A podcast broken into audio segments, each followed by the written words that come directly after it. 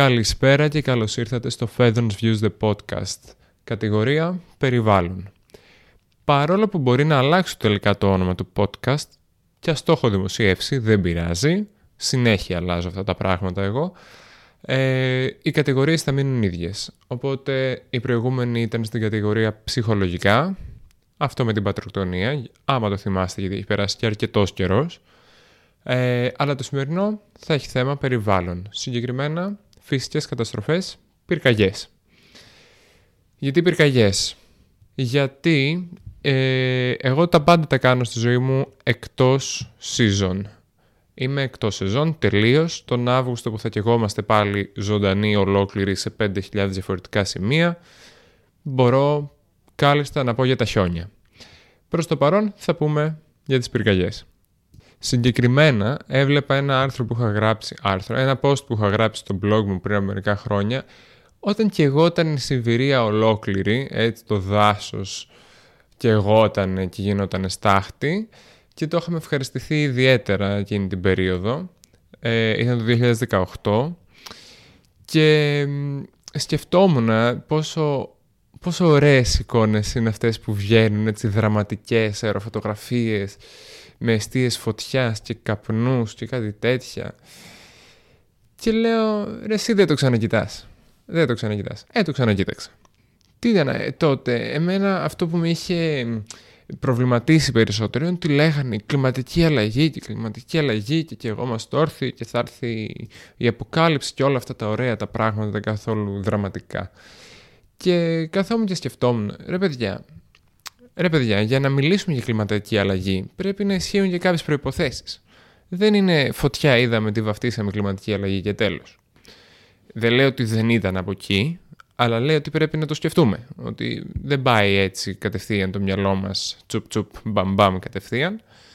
Δηλαδή, όταν μιλάμε, γίνεται λόγος για κλιματική αλλαγή, πρέπει μια διαταραχή, ας πούμε, σε μια δεδομένη κατάσταση του κλίματος να παρατηρείται είτε για πολύ μεγάλο χρονικό διάστημα, δηλαδή αυτό που λέμε κλιματικό εντός εισαγωγικών χρονικό διάστημα, δεν είναι ότι θα είναι για μία εβδομάδα, δεν είναι θέμα καιρού δηλαδή, είναι θέμα κλίματος. Πρέπει να παρατηρείται για πολύ καιρό, δηλαδή ίσως και πολλά χρόνια. Ε, και όχι μία φωτιά, έτσι. Γενικά μία κατάσταση. Και επίσης πρέπει να παρατηρείται σε πλανητικό επίπεδο. Δηλαδή, όπως μιλάμε για μεγάλες χρονικές περιόδους, έτσι θα μιλάμε για, χρον... για μεγάλες χωρικές εκτάσεις. Δηλαδή, ναι, αν καεί ξαφνικά όλη η, η Σιβηρία, είναι ένα πλανητικό θα έχει μάλλον πλανητικές επιπτώσεις αυτή η φωτιά. Αλλά αυτό δεν σημαίνει ότι έχει γίνει λόγω κλιματικής αλλαγής. Αρχικά, έχει διαφορά το αν κάτι προκαλείται λόγω της κλιματικής αλλαγής και έχει διαφορά το αν επηρεάζει το κλίμα με κάποιο τρόπο. Ας πούμε, η έλλειψη των, δέντρων από το δάσος και η στάχτη που θα, θα απελευθερωθεί στην ατμόσφαιρα από μια τέτοια μεγάλου, ε, μεγάλης έκτασης πυρκαγιά έχει συνέπειες στο κλίμα, προφανώς. Ε, λόγω έκτασης προφανώς, έτσι. Αλλά δεν σημαίνει ότι αυτός, που, αυτός ο λόγος ο οποίος την προκάλεσε είναι κλιματικός απαραίτητα.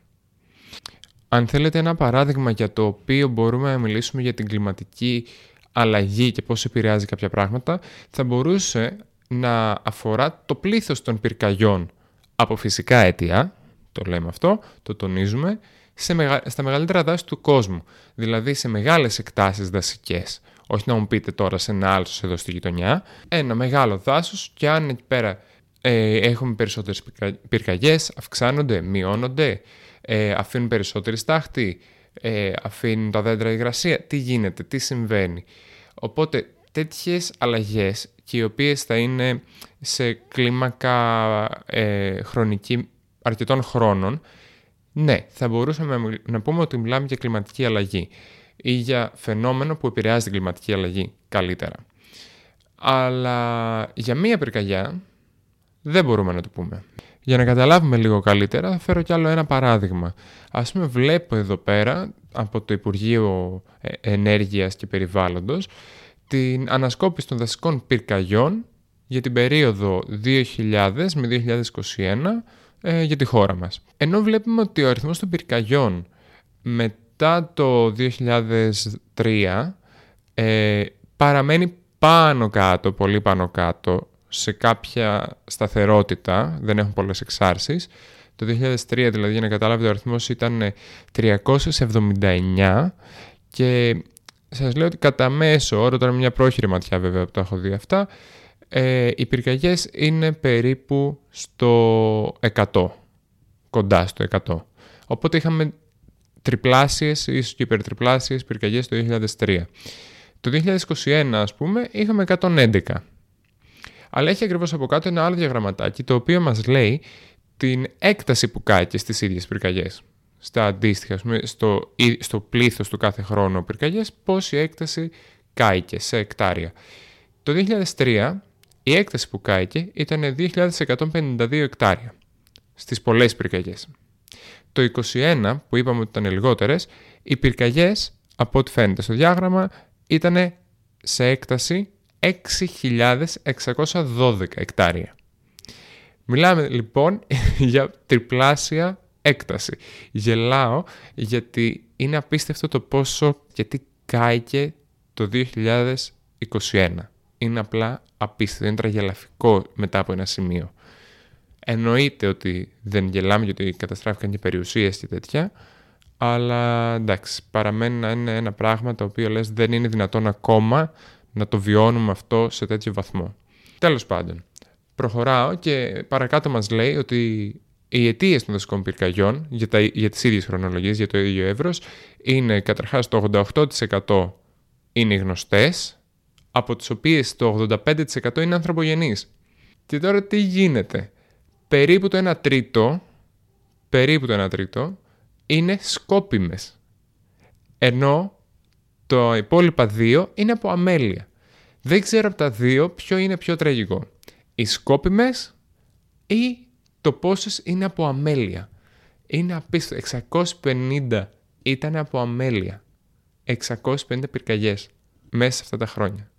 Δηλαδή από χόρτα που καίνε, από πράγματα... Δεν, δεν μας τα λέει νομίζω και αναλυτικά την αμέλεια εδώ πέρα. Αλλά είναι πραγματικά τραγικό. Και το πόσο τραγικό είναι αυτό, το είχα πει και τότε, το 21. Θα μου πείτε ποιος σχέστηκε, αλλά ναι, εντάξει, δεν θα διαφωνήσω με το το είπα εγώ δεν σημαίνει και κάτι. Αλλά εντάξει, τα άτομα που διάβασαν το, το post που έκανα, τη δημοσίευση στο blog, ίσως να είδαν και μία κοινή γραμμή πίσω από αυτές τις πυρκαγιές που είδα κι εγώ. Τώρα, για ποιες θα μιλήσω; Θα μιλήσω για τρεις πυρκαγιές συγκεκριμένες. Λοιπόν, η πρώτη είναι αυτή στο νησί μου, στο νησί που πάω από μικρός διακοπές και λέγεται Κέα. Η δεύτερη, ή αλλιώς Τζιά, έτσι μη μου τα λέτε, Κέα λέγεται το νησί, αλλά κάποιοι το ξέρουν και ως Τζιά, είναι το ίδιο. Η άλλη είναι στην Κόρινθο και η τρίτη προφανώς στην Εύβοια. Το 2021 λοιπόν που παρακολουθούσα λίγο μέσα στη βαρεμάρα μου τα γεγονότα και το γινότανε, είδε αυτές τις τρεις πυρκαγιές. Παρατήρησα όμως και κάτι από πίσω από αυτές. Στην πρώτη, σε αυτήν στην Καία, είδα ότι η πλαγιά που κεγόντανε δεν ήταν μια τυχαία πλαγιά, ήταν μια πλαγιά στην οποία θα χτιστεί ένα υπερπολιτελέστατο, άμα την είπα σωστά αυτή τη λέξη, ξενοδοχείο.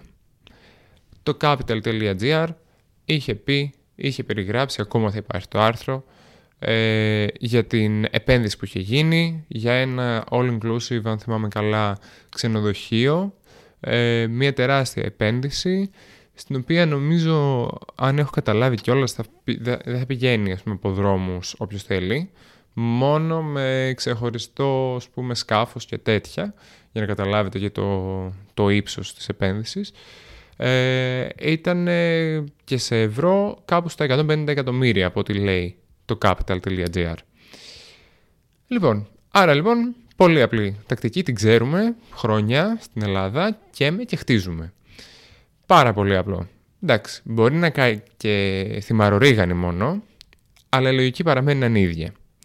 Πάμε στην πυρκαγιά στην Κόρινθο και στην πυρκαγιά στην Εύβοια. Τι κοινό είχαν αυτά τα δύο; Πέρα ότι ήταν πολύ πιο μεγάλες και πολύ πιο σημαντικές και ότι καταστράφηκε και περιουσία, δεν ξέρω, θύματα δεν είχαμε ευτυχώς. Αλλά εντάξει, η καταστροφή ήταν τεράστια. το κοινό που είχα δει εγώ τότε από πίσω, το οποίο ε, εντάξει, στο οποίο μπαίνουν ερωτηματικά, το τονίζω αυτό και δεν είναι θεωρία συνωμοσίας, ήταν απλά κάτι που είχα παρατηρήσει. Λοιπόν, το κοινό αυτό για να μην πω λόγο, ήταν ότι στις περιοχές αυτές θα μπουν ή έχουν προγραμματιστεί να μπουν αναμογεννήτριες, αιωλικά πάρκα. Και θα έρθεις τώρα και θα μου πεις, πού το ξέρεις, πού το ξέρεις; Και με το δίκιο σου. Λοιπόν, μπαίνεις στο site του ΙΠΕΝ, του Υπουργείου, Υπουργείου Περιβάλλοντος και Ενέργειας. Και βλέπεις με λίγο ψάξιμο στις κατηγορίες που έχετε, έχει πάρα πολλά πράγματα, ότι έχει ένα χάρτη που σου δείχνει σε διάφορα στάδια την εγκατάσταση ανεμοαιωλικών πάρκων τέλος πάντων στη χώρα μας. Πού υπάρχουν, πότε θα μπουν, σε, τα, τα έχει χωρισμένα σε κάποια στάδια. Είναι τα στάδια εγκατάστασης και λειτουργίας, ας πούμε, το τελευταίο, το στάδιο μιας αδειοδότησης ΕΠΟ, αν θυμάμαι καλά, ε, και υπάρχει το στάδιο παραγωγής. Ε, τέλος υπάρχει και το στάδιο εντός εισαγωγικών προετοιμασίας του εδάφους, όπου τι σημαίνει αυτό τώρα. Τα, τα πήγα λίγο ανάποδα. Το πρώτο πράγμα που θα κάνεις είναι να προετοιμάσεις το έδαφος στο, στο οποίο θα μπει το αιωλικό πάρκο. Δεν μπορεί να μπει οπουδήποτε. Υπάρχουν συγκεκριμένες περιοχές, ας πούμε, φυσικές. Γιατί θέλεις. Η ανεμογεννήτρια μάλλον ζητάει να έχει μια στρωτή ροή ο αέρας. Δηλαδή δεν θέλει να έχει πολλά πάνω κάτω. Θέλει να φυσάει ένας αέρας, να την κουνάει με σταθερή ταχύτητα, άμα γίνεται αυτό. Και συγκεκριμένη, πρέπει να είναι πάνω από κάποιο όριο, πρέπει να είναι κάτω από κάποιο όριο. Ε, είναι λίγο περίεργη η επιλογή που θα γίνει. Στην Ελλάδα όμως έχουμε την τύχη να έχουμε μια, ένα πάρα πολύ καλό αιωλικό δυναμικό όπως λέμε. Δηλαδή περιοχές στις οποίες φυσάνε άνεμοι που είναι ό,τι πρέπει. Ό,τι πρέπει. Ούτε πολύ γρήγορη, ούτε πολύ αργή. Είναι αυτό που χρειαζόμαστε. Για να μπουν οι ανεμογεννήτριες όμως, δεν είναι ότι την κουβαλάς, την πήρες στους ώμους και πήγες και την έβαλες σε ένα σημείο, οπότε ούτε δεντράκια έκοψες, ούτε ζωάκια σκότωσες. Πρέπει να καθαριστεί η περιοχή. Πρέπει να περάσουν ε, αμάξια, όχι αυτοκίνητα, ε, πρέπει να περάσουν φορτηγά, πρέπει να γίνει όλη η εγκατάσταση, δεν, δεν ξέρω και ακριβώς όλες τις λεπτομέρειες, και βέβαια μετά να στηθούν κιόλας. Αυτό λοιπόν, για να γίνει, υπάρχουν νόμοι το κράτος έχει προνοήσει. Το Υπουργείο έχει, δεν ξέρω ποιος βγάζει νόμους, έχουν πάντως προνοήσει. Και σου λένε εν ολίγης, μέσα από πολλά άλλα, και αυτά φαίνονται ε, μέσα από τις άδειες, άμα το ψάξετε στο ίδιο, στον ίδιο χάρτη, σας λέει ποιος έχει πάρει τις άδειες και τι, τι κριτήρια έχει καλύψει. Και έλεγε, ας πούμε, εν ολίγης, το κύριο πράγμα είναι ότι αυτός που θα εγκαταστήσει το πάρκο μπορεί να να εκριζώσει με πούμε, θάμνους, δέντρα και τέτοια, αλλά έχει την υποχρέωση μετά να τα αντικαταστήσει. Και μάλιστα με παρόμοια, δηλαδή με την ίδια ας πούμε χλωρίδα που είχε η περιοχή. Δεν είναι ότι θα πάω εκεί πέρα που είχε έλατα και θα βάλω κάκτους, θα βάλω πάλι έλατα. Αυτό εννοούμε. Ωραία. Όλα τσεκ, το έχουμε πει αυτό, υπάρχει αυτός ο νόμος κτλ. Αν όμως τυχαία υπάρξει μια πυρκαγιά πριν. Ωραία. Δεν ξέρω ποιος την έβαλε, ένας κεραυνός, κάποιος άλλος, για κάποιον άλλο λόγο, δεν ξέρουμε τι. Και καεί αυτή η περιοχή. Ξαφνικά δεν λογοδοτεί αυτός που θα βάλει το αιωλικό πάρκο εκεί πέρα. Δεν είναι δικό του πρόβλημα το ότι έτυχε αυτή η πυρκαγιά. Άρα λοιπόν δεν χρειάζεται να αντικαταστήσει και τίποτα.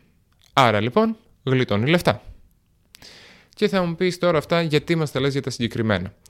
Τα λέω για τα συγκεκριμένα γιατί αν μπείτε και στο, στο post που είχα κάνει στο fedonsviews.gr θα δείτε τους χάρτες που έχω βγάλει. Ο ένας είναι, είναι στιγμιότυπα βασικά από, τις, από το που υπήρχαν οι φωτιές και υπάρχουν και τα screenshots από τους χάρτες του Υπουργείου με το που ε, υπάρχουν ή θα υπάρξουν αναμογεννήτριες ανάλογα με το στάδιο που βρίσκονται. Και αν μη τι άλλο, ειδικά στην Κόρινθο έκανε καραμπάμ γιατί εκεί πέρα που υπάρχουν οι φωτιές ξαφνικά υπάρχουν, βγαίνουν ανεμογεννήτριες που είναι στο, στο στάδιο αδειοδότησης ενώ δεν υπάρχουν στο στάδιο εγκατάστασης και λειτουργίας και έχει σημασία αυτό γιατί δεν έχουν εγκατασταθεί δηλαδή, δεν λειτουργούν Υπάρχει όμως μία στο στάδιο αδειοδότησης, ένα πάρκο. Υπάρχει στο στάδιο παραγωγής άλλα δύο. και συμπίπτουν στους χάρτες τουλάχιστον. Μπορεί να μην είναι ακριβείς περιοχές, το τονίζω, δεν κάνω θεωρία συνωμοσίας. Είναι όμως κοντά ή επάνω στις περιοχές που είχαν καεί. Ωραία, αυτό για μένα είναι ένα καμπανάκι ρε παιδιά. Είναι, χτυπάει ένα καμπανάκι και σου λέει μήπως, μήπως. Αλλά ποιος θα μπει να κάνει όλο αυτό το πράγμα το οποίο και εγώ στην ουσία τυχαία μπόρεσα και το έκανα. Τυχαία βρήκα τους χάρτες αιωλικού δυναμικού και αυτά για κάτι άλλο που έψαχνα νωρίτερα το ίδιο καλοκαίρι. Και όταν το είδε αυτό λέω όπα κάτσε γιατί το λένε και το ξαναλένε ότι είναι αναμογεννήτρες. Θα μπουν εκεί; Ε παιδιά, ε παιδιά. Τώρα από ό,τι θυμάμαι στην Εύβοια ε, είχε φανεί κάποιο πάρκο αλλά ήταν πιο εκεί δεν ήταν ακριβώς τι περιοχές που κάηκαν. Δεν ξέρω αν υπήρχε αστοχία λόγω των, των ανέμων που υπήρχαν εκείνη την, εκείνη την περίοδο. Αλλά τέλος πάντων, αστοχία εννοούσε στο τι θέλουμε να κάψουμε, όχι πήγε αλλού. Στράφηκε σε άλλη κατεύθυνση.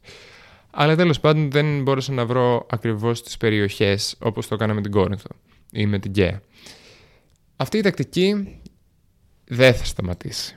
Μπορώ, αν ένα από τα πράγματα για τα οποία μου πεις Ρεφέδωνα, για ποια πράγματα είσαι σίγουρος για το μέλλον, θα σου πω είναι ότι αυτή η τακτική στην Ελλάδα δεν θα σταματήσει ποτέ. Δεν θα σταματήσει. Θα καίμε για να χτίζουμε. Θα καίμε για να χτίζουμε.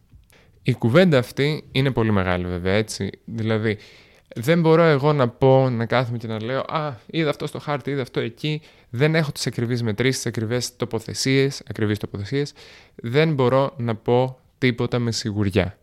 Το τονίζω και στο post, το τονίζω και εδώ, ότι αυτά απλά μου χτύπησαν ένα καμπανάκι. Μπορεί να μην ισχύει τίποτα, μπορεί αυτό το podcast να γίνεται χωρίς κανέναν λόγο, αλλά μπορεί και όχι. Δεν είμαι εδώ για να κάνω θεωρία συνωμοσία. Απλά δείχνω κάτι με το δάχτυλό μου και σας λέω βρε παιδιά μήπως. Η αλήθεια είναι ότι ούτε κάποιο ξενοδοχείο μπορώ να κατηγορήσω, ούτε αυτό που θα κάνει ολικά πάρκα. Ε, στην τελική μην παραξενευτείτε αν και ισοσταθμίζεται ας πούμε, το περιβαλλοντολογικό κόστος ε, με τις αναμογεννήτριες. Δηλαδή μπορεί στην τελική, επειδή ανάλογα με το ρεύμα που θα παράγουν οι αναμογεννήτριες, το καλό που κάνουν σε σχέση με τα ορυκτά καύσιμα να είναι πολύ καλύτερο από τη ζημιά που έκανε για να χτιστούν. Είναι ένα θέμα το οποίο δεν είναι πολύ ξεκάθαρο, είναι η αλήθεια αυτή, και γι' αυτό σας λέω, έχετε λίγο και τα αυτιά σας ανοιχτά. Μην πείτε, Α, τα κάψανε γι' αυτό. Α, το κάνουν. Μπορεί να είναι και καλό. Πάντως η Ελλάδα σε αυτά τα ζητήματα, τα περιβαλλοντολογικά, είναι και λίγο στατιστικής ε, αδυναμίας, δηλαδή δεν έχει κάποια ιδιαίτερη στατιστική δύναμη. Άλλο να καεί στην Κόρυθο ένα δάσος, άλλο να καεί η Σιβηρία. Σε κάθε περίπτωση αυτό είναι ένα θέμα το οποίο θα ξανασυζητήσουμε και πιο αναλυτικά και δεν χωράνε όλα σε ένα podcast. Μέχρι τότε είμαι ο Φέδωνας Μαυρουδής και αυτό ήταν ένα podcast για το fedonasviews.gr.